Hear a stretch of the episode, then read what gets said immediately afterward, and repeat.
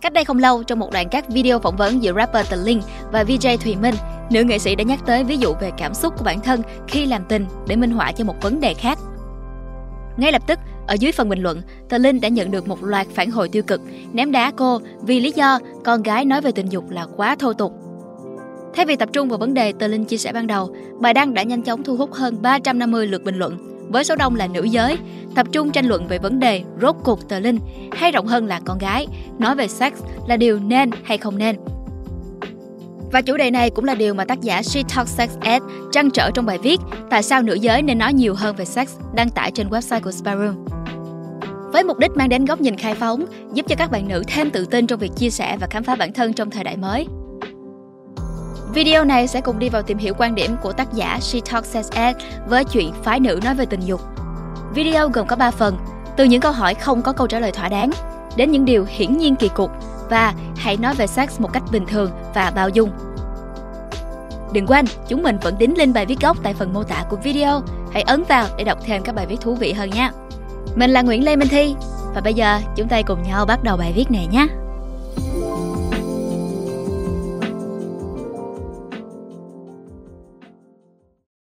Từ những câu hỏi không có câu trả lời thỏa đáng.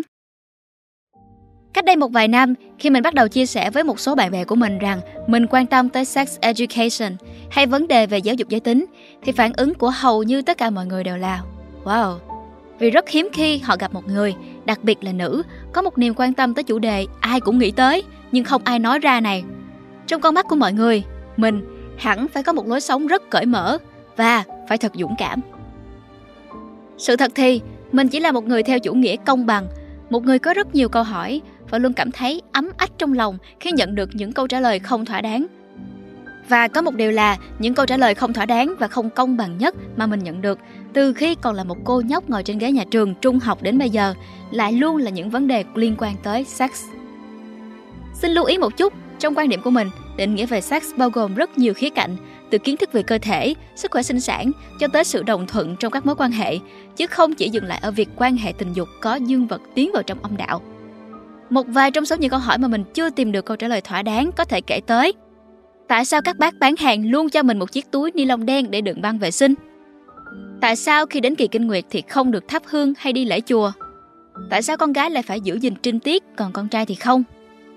Tại sao con trai đã quan hệ với nhiều người thì có thể tự hào rằng mình khô ngầu và đầy kinh nghiệm, còn nếu là con gái thì sẽ bị cho là không ra gì? Nói tới đây thì chắc các bạn cũng thấy có một sự ấm ức nhẹ trong lòng đúng không? Vậy mà đây lại là một trong những câu hỏi, nếu mà không nói ra thì sẽ mãi ở đó như là một sự thật hiển nhiên. Đến những điều hiển nhiên kỳ cục. Những câu hỏi không có câu trả lời thỏa đáng như trên chính là động lực để mình tiếp tục đào sâu đi tìm câu trả lời và tìm hiểu nhiều hơn nữa về chủ đề nữ giới và tình dục.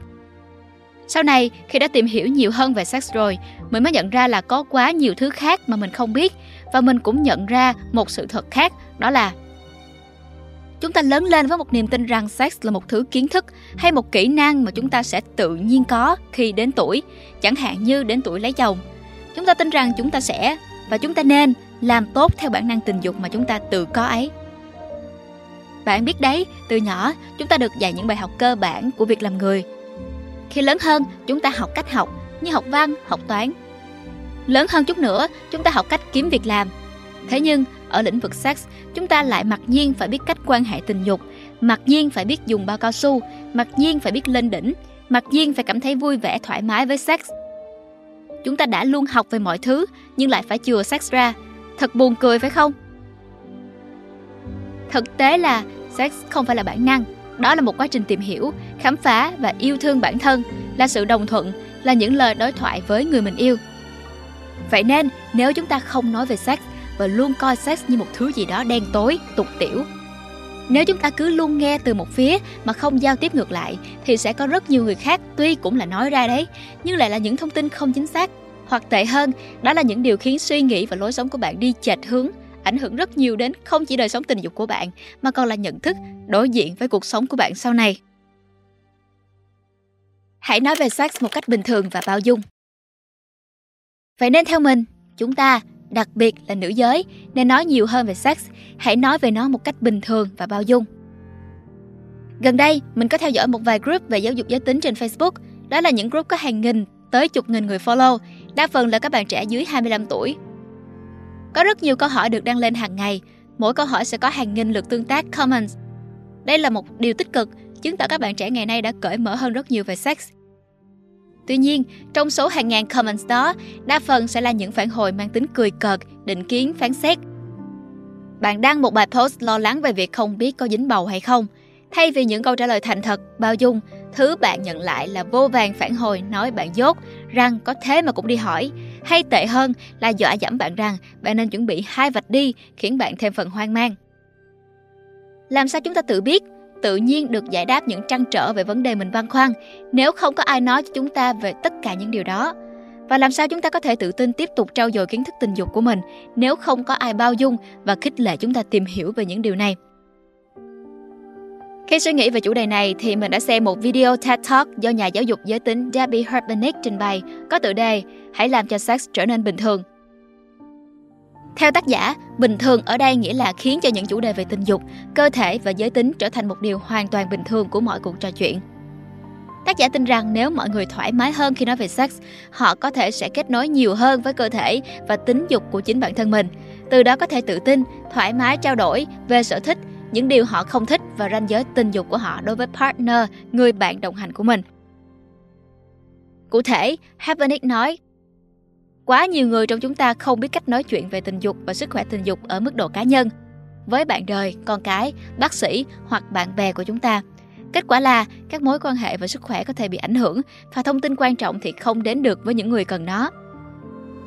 Vậy đó, mình tin rằng nếu chúng ta, đặc biệt là nữ giới, nói về sex một cách cởi mở và thoải mái hơn, thì chúng ta sẽ trả lời được những câu hỏi mà ba mẹ và thầy cô đã không thể trả lời một cách thỏa đáng, sẽ chuẩn bị được cho bản thân những kiến thức đúng và cần thiết để không phải loay hoay với những điều hiển nhiên kỳ cục. Và quan trọng hơn, sẽ có những kết nối tuyệt vời hơn với cơ thể, với tính dục của bản thân và với người bạn đồng hành của mình.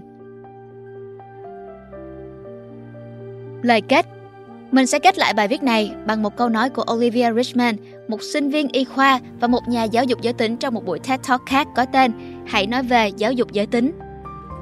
Nếu bạn muốn một cuộc sống đầy khó khăn, hãy nói về những điều đơn giản. Nếu bạn muốn một cuộc đời đơn giản, dễ dàng, hãy nói về những điều khó nói. Đã tới lúc chúng ta, những người trẻ, cần nói về những điều khó nói này để có một cuộc sống thoải mái, dễ dàng và hạnh phúc hơn. Vì vậy, mình nghĩ rằng chúng ta, đặc biệt là nữ giới, nên nói nhiều hơn về sex. Bạn nghĩ sao về quan điểm trên? Có trải nghiệm hẹn hò nào mà bạn muốn chia sẻ cùng chúng mình hay không? Đừng ngần ngại để lại comment ở phía bên dưới cho chúng mình cùng biết nhé. Còn bây giờ thì xin chào và hẹn gặp lại các bạn trong những video lần sau. Mình là Nguyễn Lê Minh Thi.